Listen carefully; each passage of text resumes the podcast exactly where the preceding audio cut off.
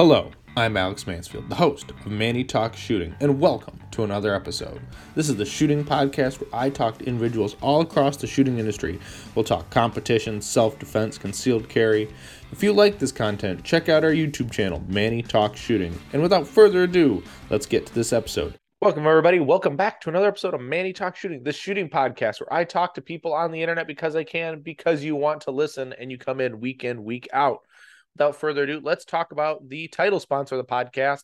The show is brought to you by Go Fast Don't Suck. So go over to gofastdon'tsuck.net, tell Bill Manny sent you, and go get some dry fire targets, some memes. Maybe you need a match banner for a match you're running this season or next. You never know. So anyway, go over to gofastdon'tsuck.net. Like I said, tell him Manny sent you, and move on with your effing day because it's it's a random Tuesday. So whatever, guys. Anyway, recording this early October if you actually care. Without further ado, let's get to today's guest. Today's guest is Mr. Jake Walker, aka Mr. Short Shorts of the shooting sports. How you doing, Jake? Good. How you doing tonight? I'm doing pretty good. Um, it's been a long. I, I I guess I've been pushing this one off to ask you about this. So, but I felt it right. I asked your buddy, so it's like, oh, I got to do both of them, so it's okay. yeah, Josh told me yes, him. He uh he seemed super stoked until I mentioned that he asked me to, and he's like, "Oh man, we should do it together." I was like, "That'd be fun," but yeah, I don't know if it's your vibe or not. But well, it all depends. Usually, scheduling conflicts become a pain in the ass, so that's why I do these typically uh one v one. That's fair. It's why I, it's why I truly don't have like a co-host unless I'm really like desired to have one for the episode but that's very slim and far between. The only time I think the only time I've had a co-host was the fact that we were sitting in the same room, and it's like that would definitely make it a lot easier logistically. Yeah, yeah. Even though he was from Texas, so. but yeah. So, anyways, guys, um, we're sitting down with my buddy Jake. Uh, if anyone doesn't know, he came in third A class at Carry Optics Nationals, the the most stackedest stacked heat in uh all of the world because it was one true. It was one division, one national, so it's kind of cool. Yeah, that was a good time. Uh, definitely did not expect the heat. Well, I, I shouldn't say that. I expected the heat. I didn't expect so much A class heat. Yeah, there was a lot of A class heat. There's a crap ton of A class shooters. If I'm looking at prac, there was two DQs in A class though, so that definitely probably helped. yeah, but yeah, so uh, Jake, uh, for people who don't know you on the internet, uh, who are you and how did you get into shooting? Um, so on Instagram, I'm bullets and band-aids. Uh, you've probably seen a meme or two of mine or the short shorts. I think I'm most infamous for the short shorts at this point. Mm-hmm. Uh, I got into shooting. Uh, I mean, I grew up, my dad always took me out hunting and stuff, and we dabbled around with pistols, but we never really did anything worth talking about really just kind of shooting trash in the backyard. It wasn't until I started seeing like uh, T-Rex arms and Garand Thumb videos on the internet that I decided to actually take it. I'll say take it seriously, which now looking back, back then I was still kind of just slinging lead down range, wasn't really actually training per se, but it kind of gave me an avenue in which I was heading towards. So I think that was 2019. I got into three gun, thought it was kind of cool, and just kind of did it on the side. I shot like one match a month, and I was pretty into it. But mm-hmm. it uh, it really took off. I think at the end of last year and into this year.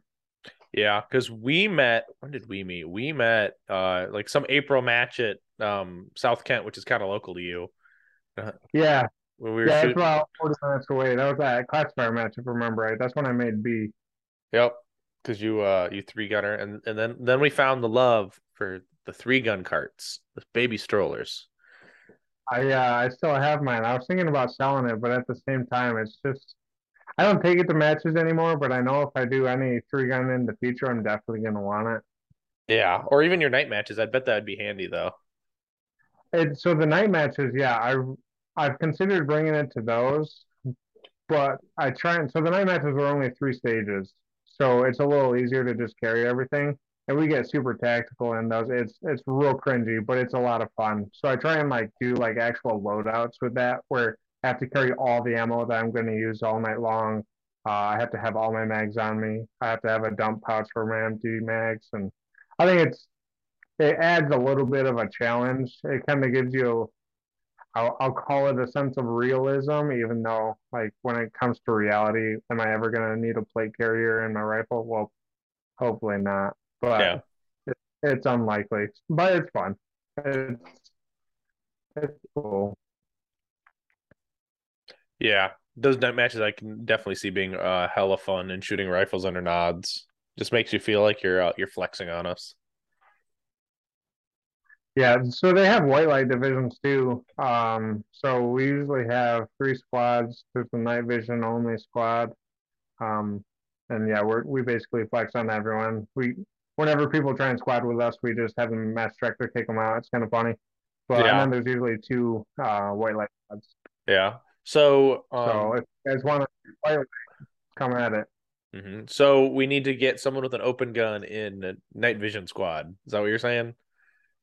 Oh my gosh, that would be hilarious. Everyone be like, However, I don't know how finicky the open guns would be in the cold because we shoot it over winter time. But yeah, that would be absurd. you just do it on either the first match that it's not that cold or the last match where it's starting to warm up. Yeah, I think your best bet would be uh, probably the November match. Well, They Yeah. usually only do three. It's kind of a bummer. Uh, but so the last match is actually usually the coldest. But Yeah. people get wild. Like, uh, do you know Darren Crookshank? yeah, I think so. I think I met him. He's a super big three gunner, um, does MMA and stuff. But at the last match, he showed up with a Garand, and he had it suppressed with a SRO on it. It was just a complete abomination. But he ended up. It was, it was so cold out that all the grease bearings were freezing up the spinner targets. So, wha- what's that shoot? Three out six. Mhm. Um, it ended up having so much more power than our 5.56 guns that he was the only one that could actually get the spinner over, and he ended up winning the match. Yeah, look at that Garand power. Yeah, yeah, it was kind of absurd. It, I I can I could I can imagine that. That's for sure.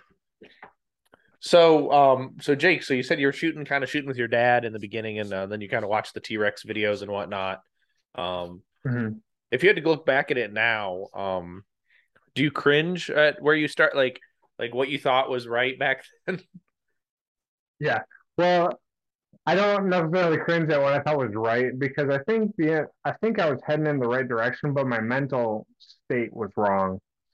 I was very much, you know, like the one reload one type of drills, and I was just like doing reps on reps on reps, but I wasn't ever actually being cognitive about what I was doing correctly or what I was doing wrong. I was just thinking, man, if I do this more and more, I have to get good at it eventually, right? So Mhm. fast forward two years down the road, I really wasn't getting that much better until I got a couple of shooting books and I took a Mason Lane class. And then I started kind of um, seeing Ben Stoeger's videos on Instagram. I started kind of actually making things click. I started following people like Joel Park.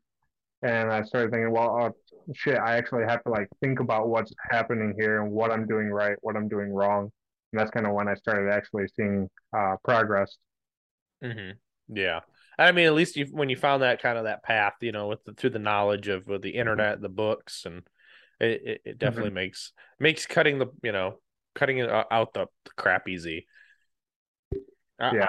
I, I think Ben's best book is that new one, the white book. The uh, That's the one I have. Yeah. I've I've been told that all his other books are similar information, but each new book is updated. So I, I believe it's Ben who said if you have the newest book, you don't have to get the old ones. It's all the same information but updated and more correct. And so don't bother getting the old stuff. The new stuff's where it's at. Yeah, absolutely. Uh, yeah, I like that book. I, I dabble in it enough. Um, when you look at that book, you know, there's different levels. There's what one, two, three, and four. Um, Yeah. Where do you find I'm sitting, yourself? Hmm? oh, I'm sitting level three right now. Yeah. I uh I kind of sorry. I, I I read every single word up until where I'm at right now. Uh, it when I got it, I was B class. I probably would have been fine starting in level two, but I just wanted to make sure there wasn't any information that I, I missed, you know, because what if there's something there that could have actually helped me a ton. So I read everything up until level three, and then level three is where I started getting the challenging stuff, and I've been in there all of this year, which I got the book this year. Mm-hmm. Um, and I have a couple of tabbed out pages that I like to reference a lot. Yeah. It, that book is definitely full of chock full of information. Everyone probably likes the the reason why you suck page because yeah, because it, it hurts your feelings. breakdowns are super super helpful. Um, the di especially the diagnostic portions like the um the cues and whatnot. That's that's taken me a really long way. Mm-hmm. Yeah, absolutely. It's definitely good information. So when I met you, you were shooting a, a Glock 19, if I remember right, wasn't it not? Yes. And uh, was my carry gun. Yep, your carry gun with a an RMR at the time. Mm-hmm. Now, what are you shooting? So now, um, I am shooting a Shadow 2. I went over to the the dark side, if you will, the metal frame. Um, I shot Glock originally because it was my carry gun. I wanted to be proficient with my carry gun. I feel I achieved that. And so now I wanted to start getting actually competitive. And I know I can be competitive with a Glock if I really wanted to, but I've always kind of wanted to try out a, a CZ. I'd never shot a CZ before, but the Shadow 2 just kind of looked sexy. So I was like, all right, let's try it. Mm-hmm. Yeah, that's they're definitely pretty cool. I mean, they're they're pretty damn popular nowadays. Other than that, the Sig, I mean, the Sig, the Sig seems to be a little more popular because I think it's a little more affordable. Yeah, that's for sure. So, um, Josh has Sig P320s as well, and we, I think it's funny. Entry level, the Sig's a lot more affordable but mm-hmm. if you want to get it like top tier competition ready, you're you're gonna end up being about the same amount invested if you go full grade guns and get it all kitted out and whatever. Uh, the mm-hmm. tungsten frame. Josh and I have approximately the same amount into our guns. Um, and I've I've shot his. It's a phenomenal gun. Like I honestly can't choose which I like better. I well, let me clarify which shoots better. I like mine better. I think it fits me a little more. Um, mm-hmm. But as for like the trigger, the weight, the frame, you know, it, it's a very comparable. Yeah, I mean, and it, I guess it comes down to personal preference at the end of the day, right? Mm-hmm. You know, now, uh, how many trigger return springs have you broken in that gun? So surprisingly enough, I haven't broken any. Well, I don't think I've broken any yet. I started on my practice gun I started kind of feeling some issues with the trigger. Mm-hmm. There was one time where I had to assist it forward, but I haven't had issues since then, and I haven't torn it apart because I haven't had any more issues. But I I think that's going out. I got that gun used, mm-hmm. and it had thirty thousand rounds on it, and I don't know when the last time that spring was replaced. However, the um, firing pin spring was absolutely obliterated. yeah. was three different pieces is all crushed together when I took it apart. So I have replaced that. And I've messed with the hammer springs a little bit, but other than that, I haven't had any real issues with it. Yeah. Well, that's good. I mean, at least you've got guns that run. You don't need to worry about them breaking. I know about a couple other local guys who shoot Shadow twos or Tanfos, and it seems like everything breaks or every, nothing works. Yeah, I kind of so I I get a lot of help with it. Um, my sponsor, Blade and Brass, he is he's a gun so he's a gunsmith by trade, and he's kind of starting to get into competition and stuff, and he knows all the nuances and you know how many thousand rounds you have to replace this spring and this and that. So he kind of told me a little tips like don't dry fire it without a snap cap and Um, apparently the I guess that's how the uh, firing pin spring broke is because it was dry fired without a snap cap to stop the firing pin from over traveling. Mm-hmm. So I would have never thought that. I had no idea. Um, but having those nuanced things is kind of super helpful to have in the background.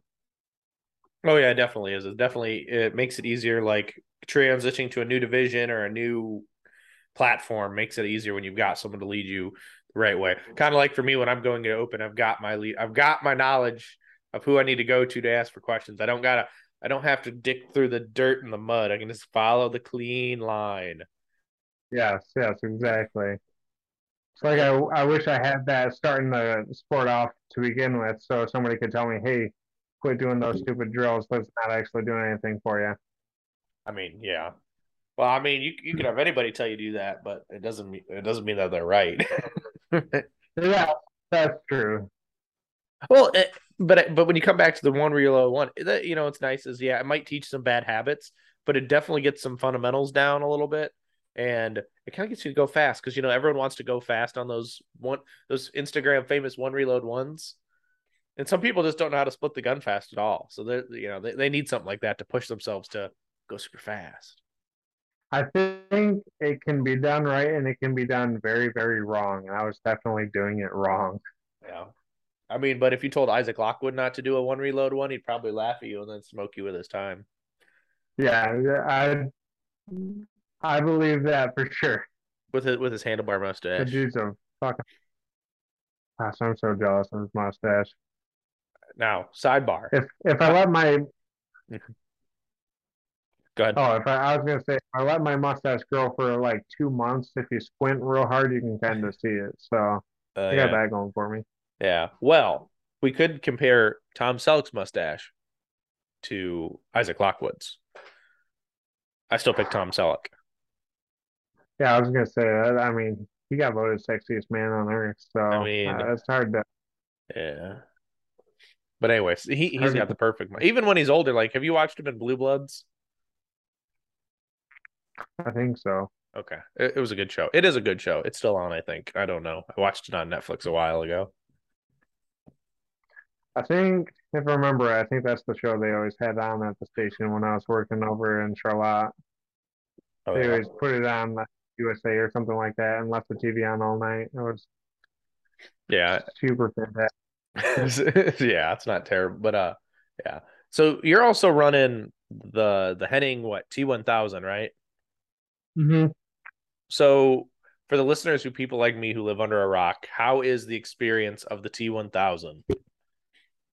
So, bear with me because I went from the Safariland QLS system to mm-hmm. the Henning T1000.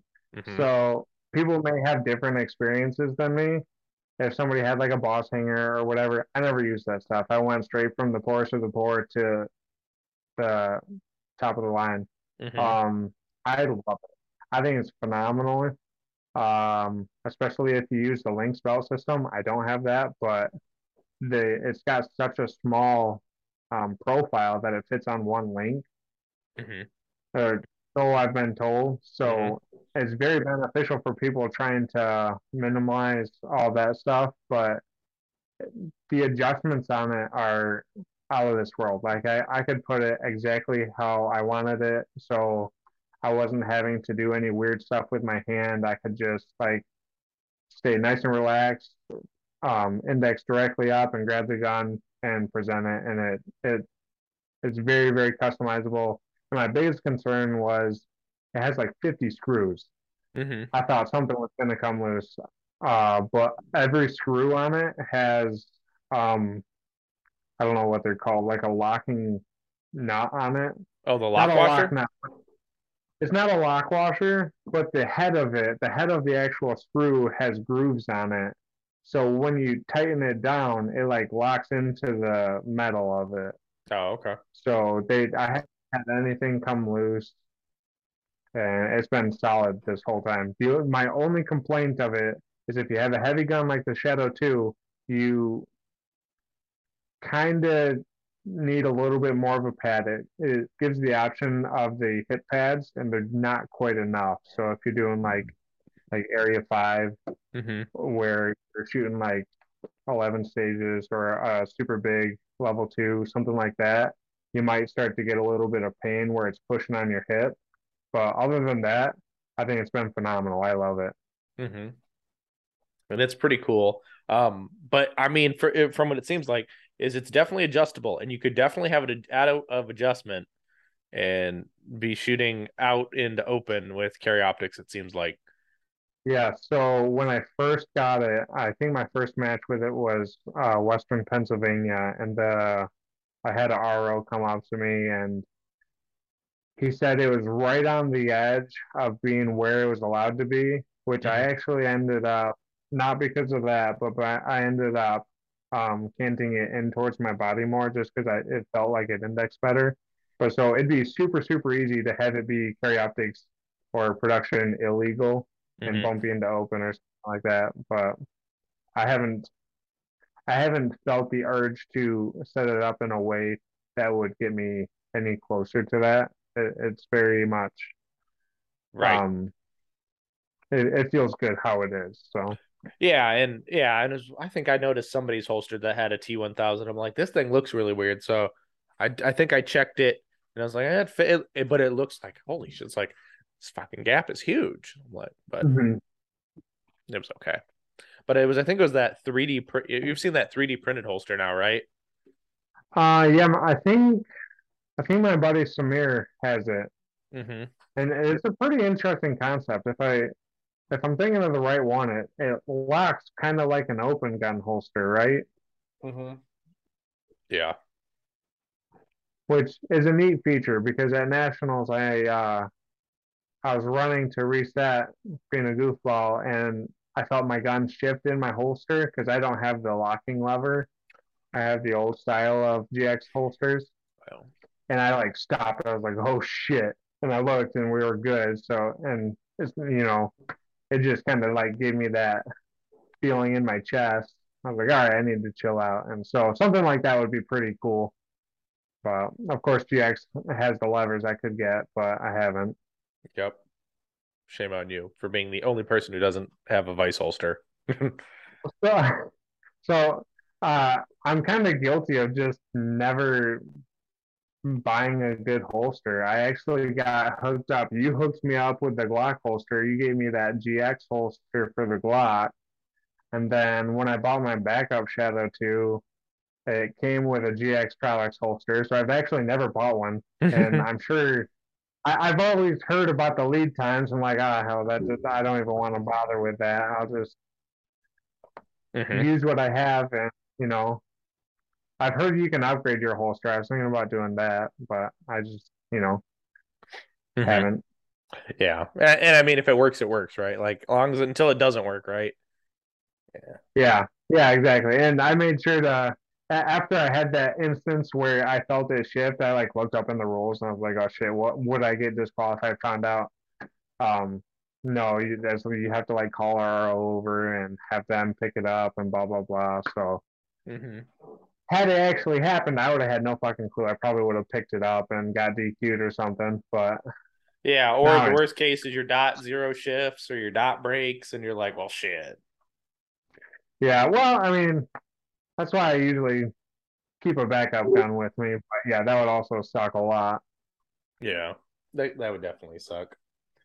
Thanks, guys, for taking a break in the middle of this awesome episode, Mr. Jake Walker. But we need to talk about the sponsors of the podcast because they are fantastic. Anyways, we've got our primary sponsor, Go Fast Don't Suck. They've been with us for a very long time and we appreciate them greatly. Bill and his team over there, I mean, they're fantastic. So go fast don't suck.net. Go check them out. Also, then we've got Hunters HD Gold because Brian's the fabulous, hardest working man in the shooting sports. Go share some love because he loves us all the same. Anyways, guys, go check him out at huntershdgold.com or at the next major match you're going to. Make sure he's there. Then we've got um, dominatedefense.com. Use the code MannyTalks10 to get 10% off your Mach 1 speed belt combo because they are the finest um, belts in the business because they are great. And Jason puts hard work into whatever he makes and he, he loves to innovate. Then we've got divtechshop.com. Go tell Nathan I sent you using the code MannyTalk Shooting for 10% off your whole order for the best 3D printed magnet systems out on the market. You need them. They've got them in awesome colors. You can make you even an awesome custom cap. So go check them out. Um, divtechshop.com. Manny Talks Shooting for 10% off. Followed that up by Targets USA, who makes the finest steel targetry on the planet. Uh, the Steve Anderson says it. I'll say it too. They're great. I love practicing with it and using it. Jason's an awesome dude, and he's always innovating as well, coming up with new designs for different activators and different um, um activating props. So go check them out. Um, targetsusa.com. Manny in the comments and let them know I sent you anyway. Then we've got followed up by Laugh and Load, my friends over Tony and Jackie over at the Laugh and Load in the Pew Time podcast. So go check them out. Um. Go get some awesome swag you may need because you can always get a Supreme Division t-shirt. Uh, get open because hashtag only shoot open. Uh, they've got Carry Optics Limited, single stack production, all those great ones. Um, and their AFT agent t-shirts, which are always a big popular seller. So go check those out. We can't forget um, Tim Harrington Shooting at timharringtonshooting.com. Go check him out. Um, find a class near you because he's the guy who got me on the map. So go check them out, guys. Uh, great business. Uh, Tim's always shooting and he's always supporting the sport. And he's giving back and he's training people to be the best they can be, um, at every level you're at. So you can be a GM or an unclassified. He's going to meet you where you are and make you better. We also can't forget rangepanda.com, Eric Steiner Gianni Giordano. Great shooters, great company, great merch, great supplies. So you can go get your 3D printed parts for your press, go get your CNC um, pistol stands and three CNC awesome products they're coming out with. The laser stuff's great. Go check them out, rangepanda.com. And we can't forget to give the love to Mr. Chile Custom Gunworks, Mr. Matt Chile, the sponsor of the Michigan Sectional in 2023, as well as Area 5. So Matt's great supporter of the sport and he's awesome. So go check them out. You need a metal grip on that staccato or prodigy, he's got you covered. Go over to ccgunworks.com. I remember the website now because I had to look it up. ccgunworks.com and go get yourself something off. Tell Manny sent you um, and move on with your day. But without further ado, guys, let's get back to this episode of Mr. Jake Walker. So uh, you, you came in third A class at nationals. Uh, what are your current goals right now in shooting? So so my goal at nationals was top 50 and first A. So I didn't hit my goals there. Um, I think I'd like to hit top 30 at nationals next year. Will that happen? I don't know. That's what I'm striving for. I'd also like to make M. My goal is to make M before the end of the year, but uh, my last match is at the end of this month, and it's a classifier. If it happens, it happens. If not, cool. Um, there's some that think that I don't belong in M class yet because of my scores at nationals. It's kind of, I don't know. I'm indifferent either way. I just think it's kind of funny that people projected that opinion, but yeah, but if you're beating M's, I mean, we have a decent amount of M's in our area. We might not have a lot of GMs, but we definitely have a lot of M's in Michigan. So if you're able to compete at their level, typically either at level twos you know, and whatnot. It, you know, you should be able to equate to that, right? So that was my thought process, and I, I'm not resentful towards the disagreement in it, um, mm-hmm. because it definitely shined a lot of light and perspective on it, which is kind of nice, honestly. But the argument posed was my scores reflected an A class percentage. Mm-hmm. And even though I beat I think it was 50 plus M class and over 10 GMs. That doesn't mean they're classed appropriately. Um, and it was kind of broken down for me. Like you could have 50 carry optic shooters and three paper GMs at a match, and I can match bomb from that. I, I would be match bombed by paper GMs at that point. That mm-hmm. that would make me a paper class, you know. So it's not terribly difficult to class up in the right circumstances.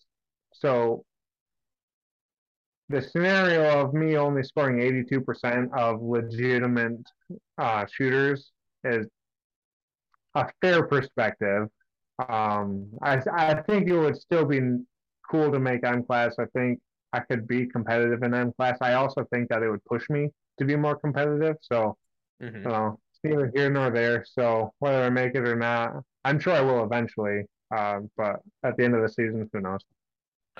Right. Yeah. And well, and you really couldn't, you know, because you shot with the Carry Optics national champion back at Area Five, but you didn't get to finish mm-hmm. the match.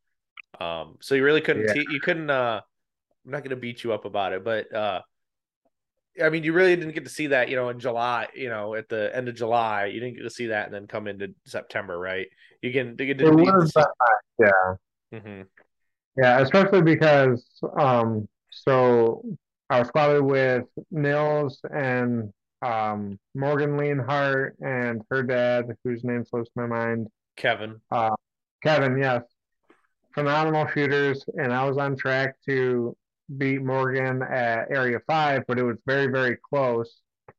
And so I ended up being able to beat her at Nationals, but her dad ended up DQing at uh, Nationals. So I didn't get to see how I compared against him, which was even more of a bummer mm-hmm.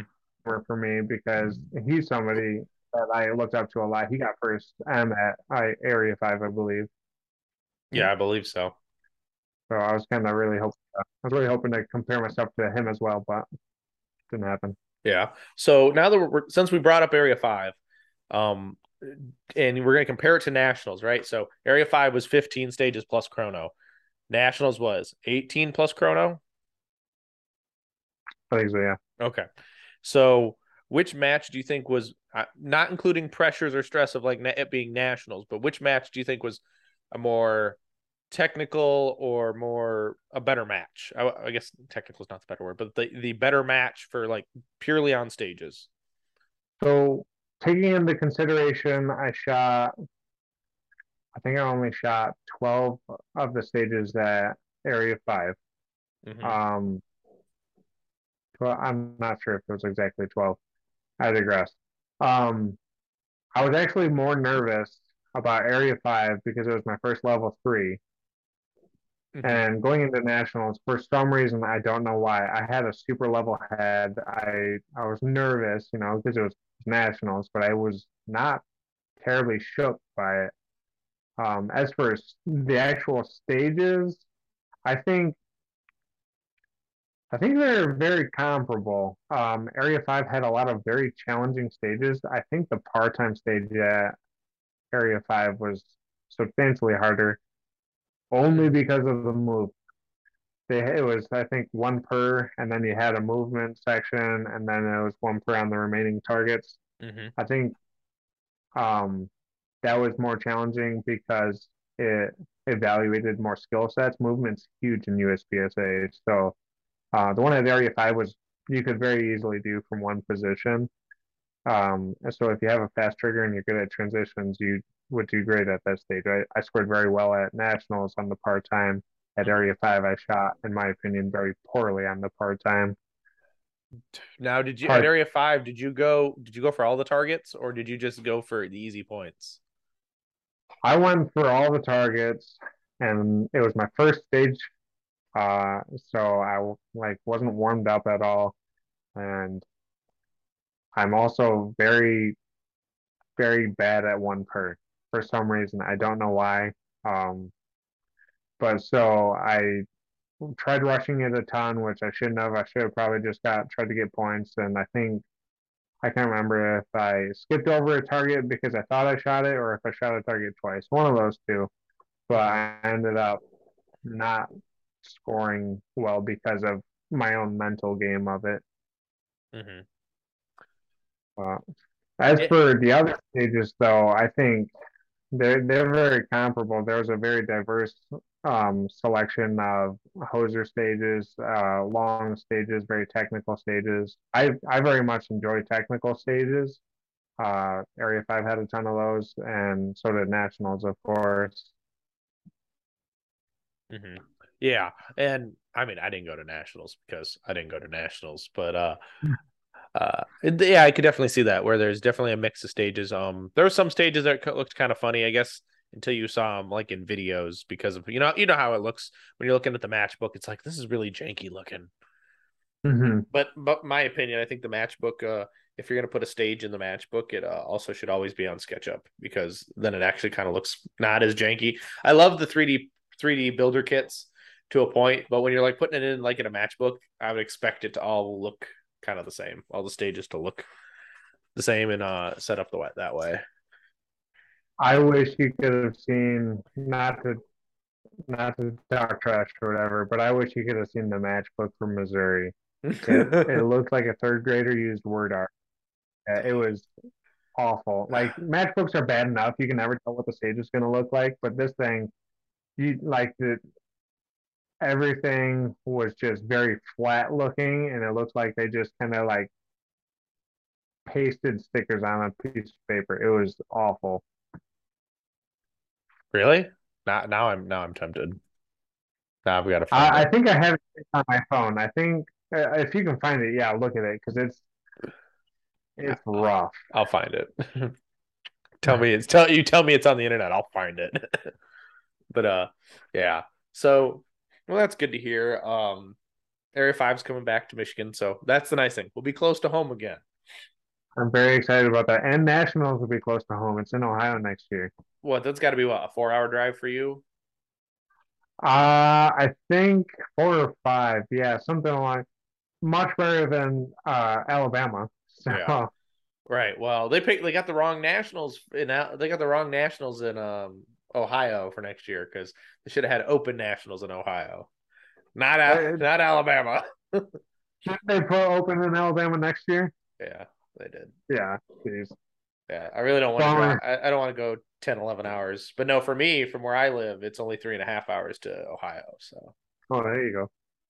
Yeah, that's not bad at all. no, not really. Especially when you think about it, you you can leave after work one day and then go. You don't have to take yeah, like you don't. Mm-hmm.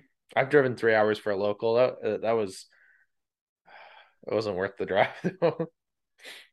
That's what I'll be. Uh, I actually for this classifier I'm doing at the end of the month, I'll be driving five hours for that. Granted, technically it's a local. It's a nine-stage local, and they encourage wearing Halloween costumes because it's on the 29th. So whether I score well or not, I kind of don't care at this point. I think it's gonna. I think it sounds like a ton of fun. Wait, who's hosting a nine stage Halloween match local? Uh, it's in Oxford, Ohio. I can't remember the club name. Yeah, let's just practice score. We'll find it because the- Shoot is the match director, whatever that guy's real name is. He's on Instagram. who what? Honk Gang Shooting, I think that. Oh, I don't know. Say it.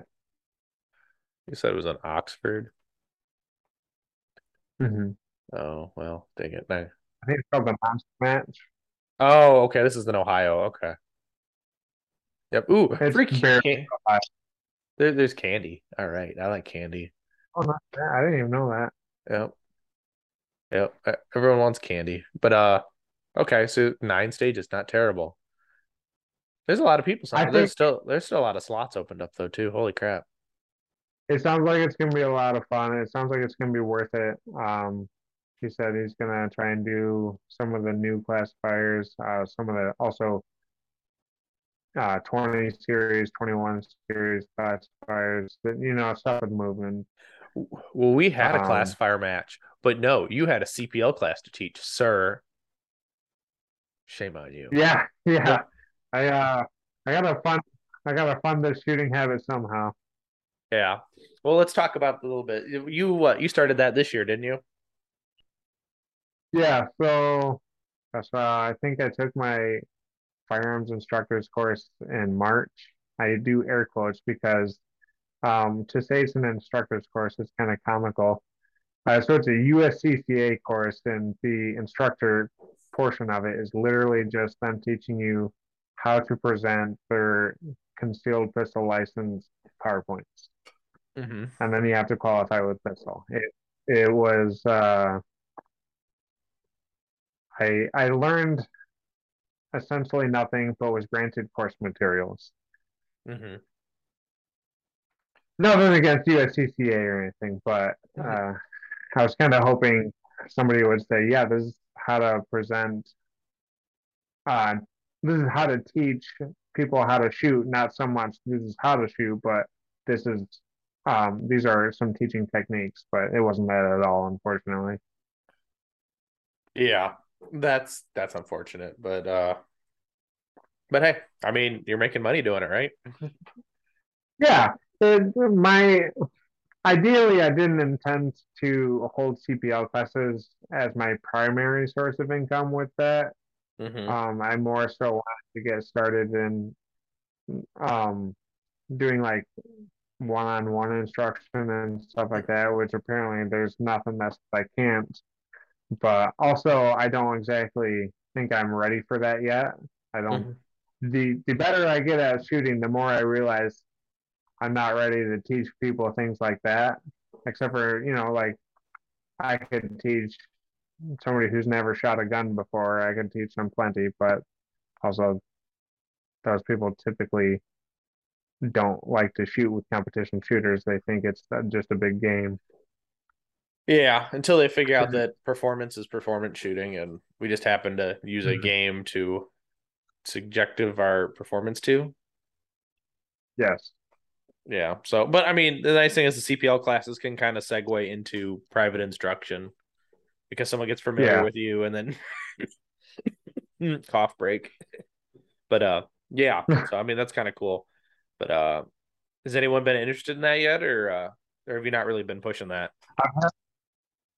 Um, I hand out business cards. I've had one student that came. Um, they had uh, never shot a gun before the class, and I was like, "Hey, listen, I think before you, you like, I'm I'm gonna pass you because it's not my it's not my place to tell you if you're allowed to have your concealed carry license.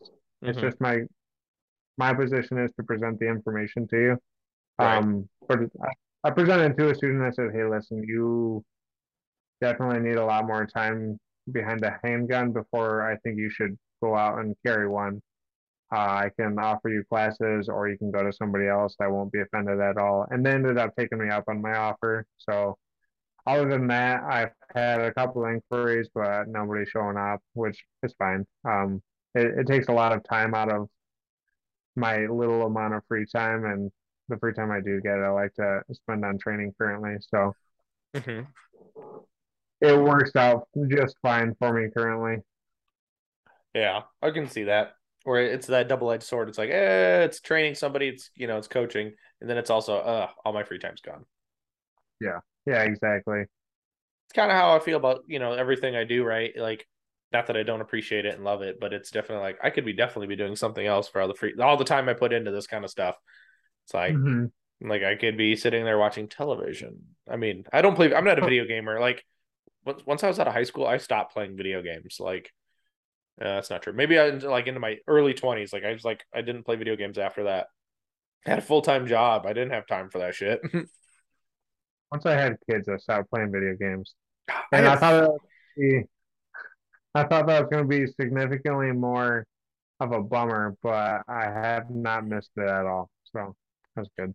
Yeah, I have fur children, so the fur children wouldn't really care about playing the video games. But besides the point, I mean, yeah, never played them. Don't play them very. Didn't play them, so I got rid of them. I thought about selling my Xbox, but it's a glorified. Exactly. It's a it's a DVD player. I mean, at that point, with just with a crappy remote. Until my kids shoved two discs into it, and I had to completely dismantle the whole thing. Then I wanted to sell it again, but I still have it. Yeah, that's true. They didn't do that again, I bet. No, not yet, but I wouldn't put it past them. Right. Yeah, that's that's for sure. So I did get some listener questions, and then most of them are pretty good. Some of them are hilarious. So we'll start with some oh, of the funny ones. Um, does he change the color of his shorts um, depending on what he's shooting? no, um, uh, no. I have a couple of different pairs of shorts. Uh, I just kind of grab whatever's clean. Yeah. So how well how big is the inseam on most of these shorts then? I have one pair of six inch inseams, and those are for when I'm feeling pretty modest. um, most of my shorts are four inch inseam. Oh, okay. Well, then this is a great one. So when will you wear the three inch inseam shorts? So I, when I get a pair with belt loops, I have a pair of um not chubbies. Chubbies are what I typically wear. I have a pair of um like PT shorts that you know they had to split up the sides and mm-hmm. the uh, built-in mesh underwear. I wore those to a match once at a local, and I got a lot of strange looks by some old guys, but um, they don't hold the belt in place very well. So I, I don't wear those at majors. But if I can find some three inch inseams or some uh, some PT shorts with some belt loops, send me a link because I'm gonna get them. Yeah, I mean, I guess maybe at a major, if you wore those kind of shorts, you could maybe get for inappropriate dress. But I don't really know if anyone would give you a pet like the procedural for it slash tell you to go home. I was this close on day three to wearing those uh, super short shorts uh, at nationals. And I put them on and I put my belt on and I started dry firing and I felt how much the belt was moving. I was like, no, I can't. Not at nationals. Yeah. Uh, if it was looking back, if it was summer at Missouri, I would have been all over it at Missouri. But mm-hmm. it was like 40 degrees when we shut up to the match. Nope, pant, that's that's definitely pants weather. Yeah. So here's another good one. This one's actually a decent one. Uh, you pick one rule to change in USPSA. What would it be and why? Oh gosh. Uh, so I'm actually I'm probably gonna get a lot of heat for this one. It's a carry optics rule. I think uh, the production optics, the way it is for IPSC, is much more appealing. Uh, the magazine capacity, I think it would be fun to reduce that. I don't think it should be reduced. However, production seems more challenging in the sense that your stage planning has to be completely different because of the magazine capacity limits. Mm-hmm. I think that would be fun and carry optics as well because I hate iron sights. I don't want to shoot iron sights. That's just that's the only reason I'm not shooting production is because I want to shoot with a dot. But if they reduce the magazine capacity and carry optics, I think that'd be pretty fun. Yeah. Well, and if you think about it, originally when it was a, um, a provisional division, uh, it was it was ten rounds. Now, um, now that they've kind of let the 140 millimeter mags come into play, I think it's kind of hard to to reel it back at this point. But maybe, maybe we'll. I don't necessarily know if they'd separate it. Maybe if this is all blasphemy because I I live by one rule: don't open by carry optics, and don't carry optics my open. It's my one rule in life. Um, so if they added 2011s into carry optics, maybe we could have like production optics essentially, and then you kind of have them separated so you can have the the totally decked out kind of guns that um you know have full mags, and then you got like the 10 to 15 round mags, um depending. Right. I was even totally game for like a full like a factory mag, just full to the top, right? Like so a Glock 17 mag, you'd get 17 rounds, or a CZ, you'd probably get what 19 they have, yeah, they have 19 round factory mags. So that but, would be that wouldn't be a bad idea either. But I so I think we, I can't remember if it was in the pre-show that we were talking about it or not. But I I really don't care to get into all that nonsense. I have a group chat with some of my buddies, and it seems like every other week they're coming up with, oh, well, how come we don't have single action and carry optics? Blah blah blah. I don't care. I usually just say bullshit to troll them and piss them off. But if they did come out with like the the limited optics or whatever, I think the only way it would be a fun avenue to go down that road is if they, yeah, like you were saying, also made like a production optics or like a, a more in uh division more intended for actual carry guns, not like Shadow twos or you know mm-hmm. stuff like that. Yeah, I think the only thing I was ever wanting was with my Glock was having a way to protect the frame of the gun because as you know, you do reload after reload, you're going to chew the crap out of that frame. That's always yeah. the downside. It's like if you add a little yeah. carry mag well, like a Magpul carry mag well, just protect the gun, and then you you chew up the mag well, and guess what? You throw it the fuck away, and then you put a new one on. but yeah, that's that's why I ended up having to stop shooting my carry gun was because the magwell was getting completely destroyed. I ended up having to Dremel the inside of it, um, you know, just to take all the burrs off of it. But I ended up getting uh, two more Glocks, one for a, a, dedicated competition gun and one for a backup gun, which all cumulatively cost less than one Shadow 2, which is kind of comical to me. But mm-hmm. yeah, so Yeah, so the nice thing about Glocks is you can find them. Everyone's got one, so if, like if your gun goes down, you can easily find another one. Mm-hmm. Yeah, but here's a great question. Um, what is the most valuable piece of shooting gear that isn't a gun, belt, mags, or holster? What what does one qualify as gear? I mean, um, I, I um, don't know. I call everything gear. right? Shit, I don't know. I mm, I'd probably say my reloading press. Does that count? Does that qualify? I, I mean, we can, but I think they're probably more thinking of what you take on like match day from what it from the question sounds like. But, but yes, the reloading press is very important because I ain't buying no factory ammo. yeah, no, a whole bunch of my shooting buddies buy factory ammo or uh, remanufactured factory ammo, and they just have a hell of a time with them. Like, dude, you gotta you gotta either buy quality ammo or start reloading. Um, I guess if like we're talking about stuff that we bring to the range though, um, I have a set of Safariland little tiny silicone in-ear ear pro. They they're terrible for rifle, but for pistol they do just a good enough job, and they're super super comfortable. I will never not own a pair of those. They're phenomenal.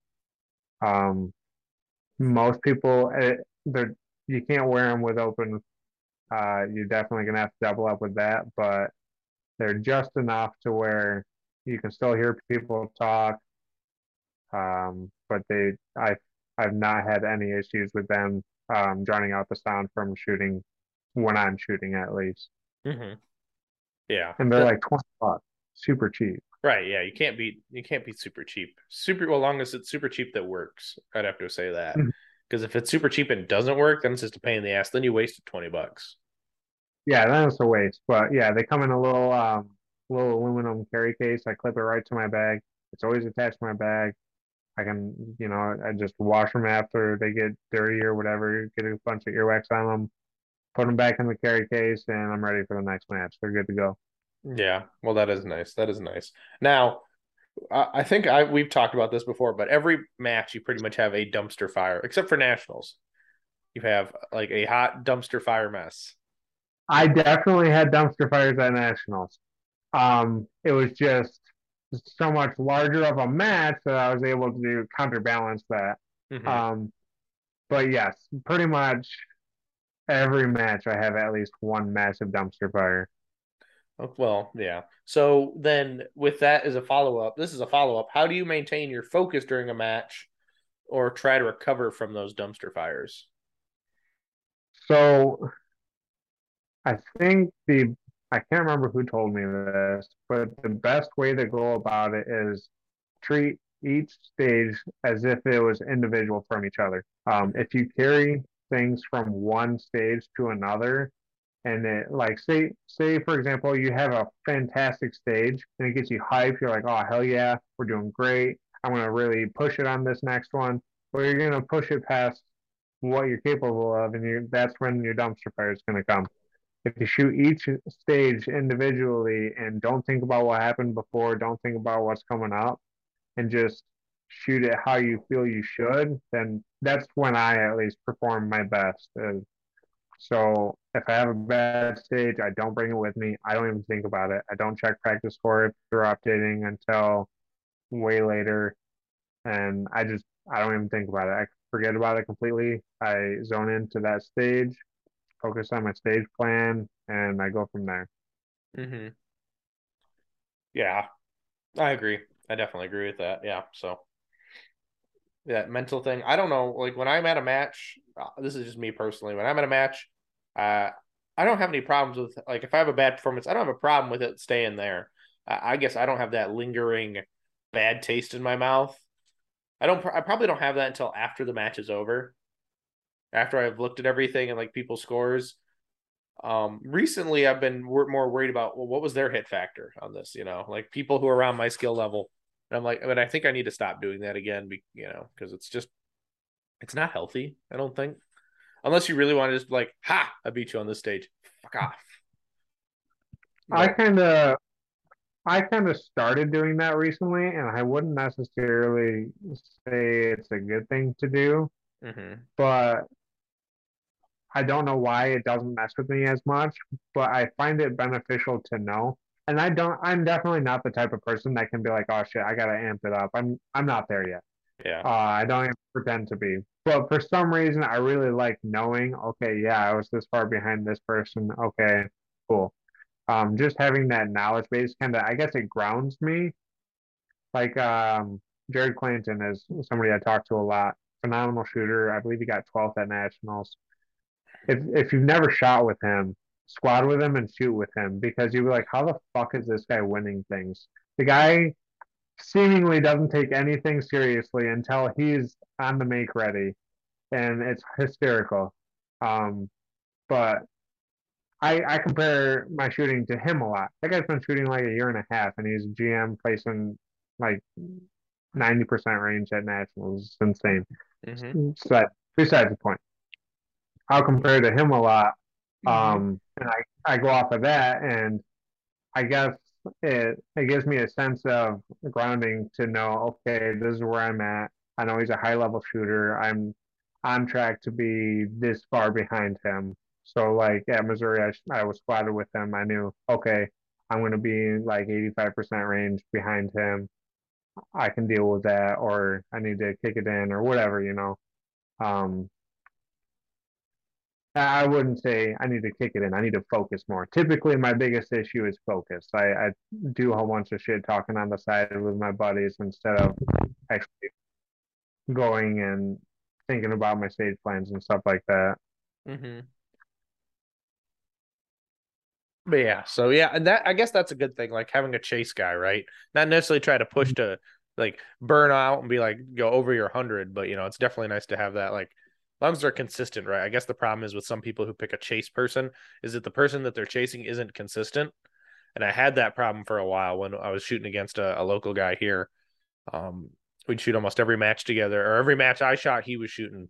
Um, and I would use him as a chase, and it didn't really work because he had a lot of issues. He he was able to split the gun kind of fast, get good points, but then he'd have two bad stages, and he would be like, "Okay, so you beat me, but really didn't, you, you know, he wasn't consistent enough to really compare myself to. Right. But yeah, so I uh yeah. So I I don't say that it's bad either, but uh I do recommend that for people though. Like if it's like if you if you got a guy you always shoot with and you squad with them, even better is if you squ- you don't squad with them, right? But it's nice to be able to see them on your squad so then you can either watch their plan, make sure that they you didn't do something stupid that they didn't, or you have somebody who just has to range dump on Sundays and post all the stage footage from the match. I have a tendency, and I don't know if I just undermine myself or if I don't value myself highly enough, but I have a tendency to shoot too low for state for chase people, I mm-hmm. guess. Um, because typically, if I pick somebody as like a chase person, like I'll find somebody on Instagram or something that I've never shot with and be like, I want to be that guy. Mm-hmm. I, I typically tend to beat them. I, I don't know if I'm just like, if the Instagram videos just look way cooler than what they actually shoot or what, but I, I think I need to start setting my goals a little higher. yeah, I mean, and that always could be a thing too, right? Yeah, well, and there's no true right or wrong of how to pick a chase guy, right? And that's like there's right. not a there's not a class in that, unfortunately. Yeah. Maybe there should be. I don't know. Ben Stoeger sell a new class, right? Chase guys. oh, but anyway, um, what major matches are you planning currently right now for 2023? Um, I'm not shooting Kentucky again. Uh, so Kentucky was actually the day after mine and my wife's wedding anniversary. She let me go to it this year. She didn't make us think about it at all. But I don't feel it's right for me to try and ask to go to that again. It's because your uh, wife is a saint.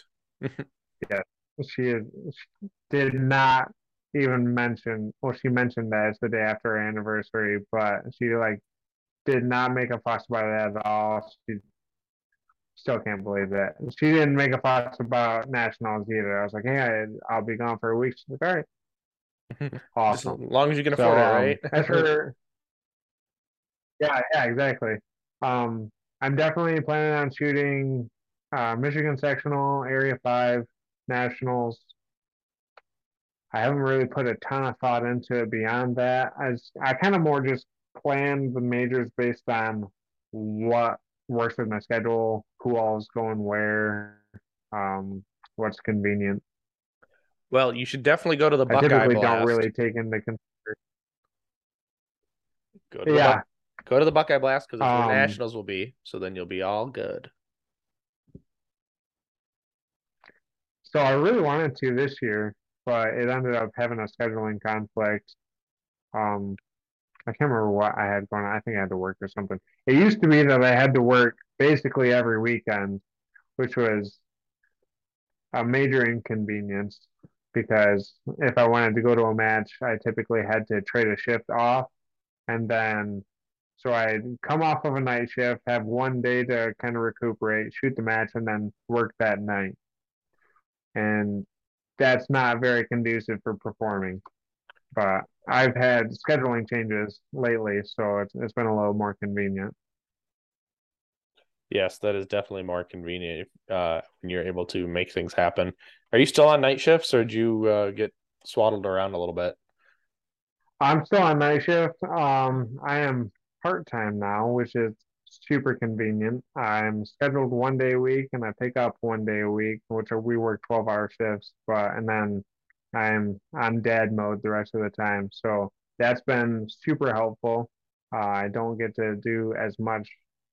I probably shoot uh, just as much as before, but now I have a lot more dry fire time. Like I can dry fire while the kids are at school or which my daughter only goes for half days, but definitely way more than I had before. Yeah. Yeah, it's definitely nice to have that free time. But you're you're you're missed you're you're stay at home dad kind of ish now, which is kind of cool. It, it is pretty neat. Um, yeah, I worked 60 hours a week for five years while my wife was going to school. And now that she's working, she's like, I want to work full time. I'm like, well, I don't want to pay for daycare. She's like, all right, stay home. All right, cool. Deal.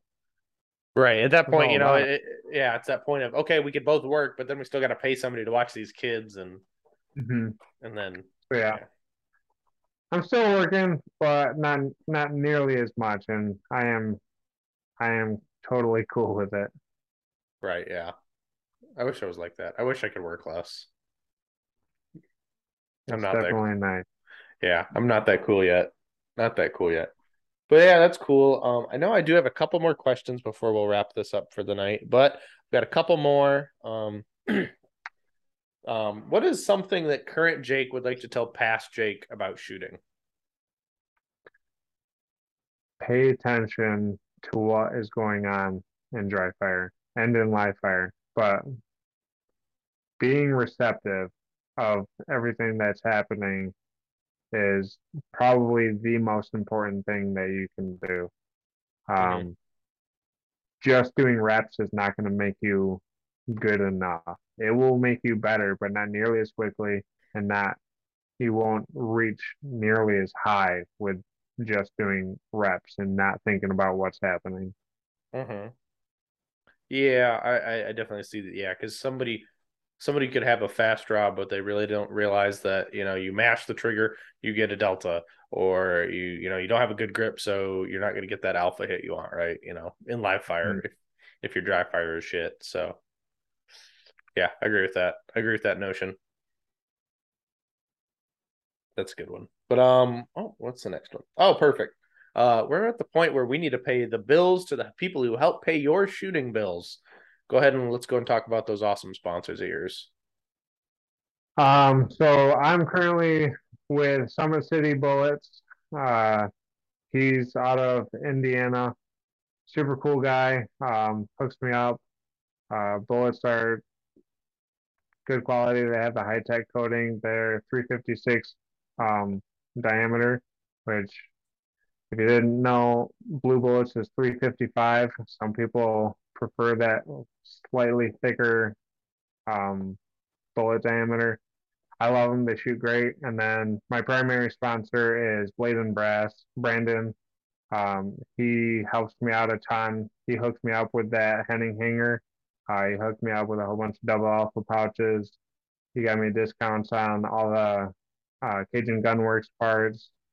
He did all the work on my um, Shadow 2 for me, does Cerakote. Um, and also now he is a full time gunsmith for Beretta. So that's pretty cool.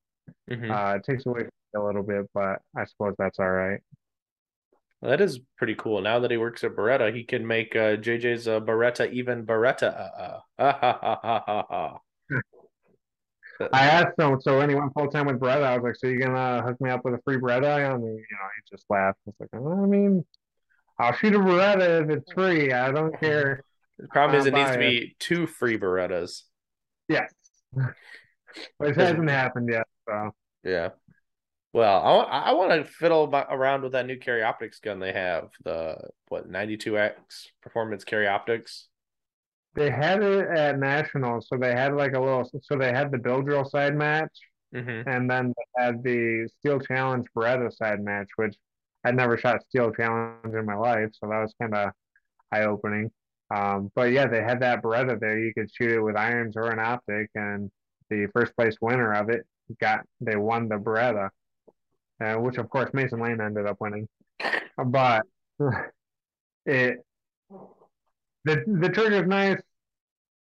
You know, it's a nice gun, but the grip angle is so astronomically different than any gun I've ever held. And I've never I've shot a Beretta 92 once, way way long time ago before I was even into shooting. Mm-hmm. But I had to hold my hands at such a significantly different angle that every single shot I broke, I had to like readjust every single time. So I shot absolutely terribly on that little steel challenge stage.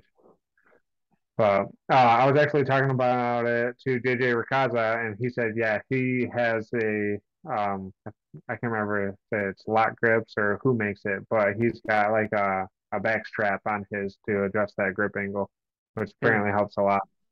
Yeah. Well, so so now we got the, the like the 2011, you know, Sig M&P kind of style we got the Glock angle, and now we got the Beretta angle. So I hated it. I absolutely hated it. But I didn't get to feel it. You know, like same with the uh, Shadow 2. I hated the Shadow 2 until I got decent grips and actually fitted it to me, and now I love it. So I'm sure it'd be a phenomenal gun if I actually took the time to fit it to me.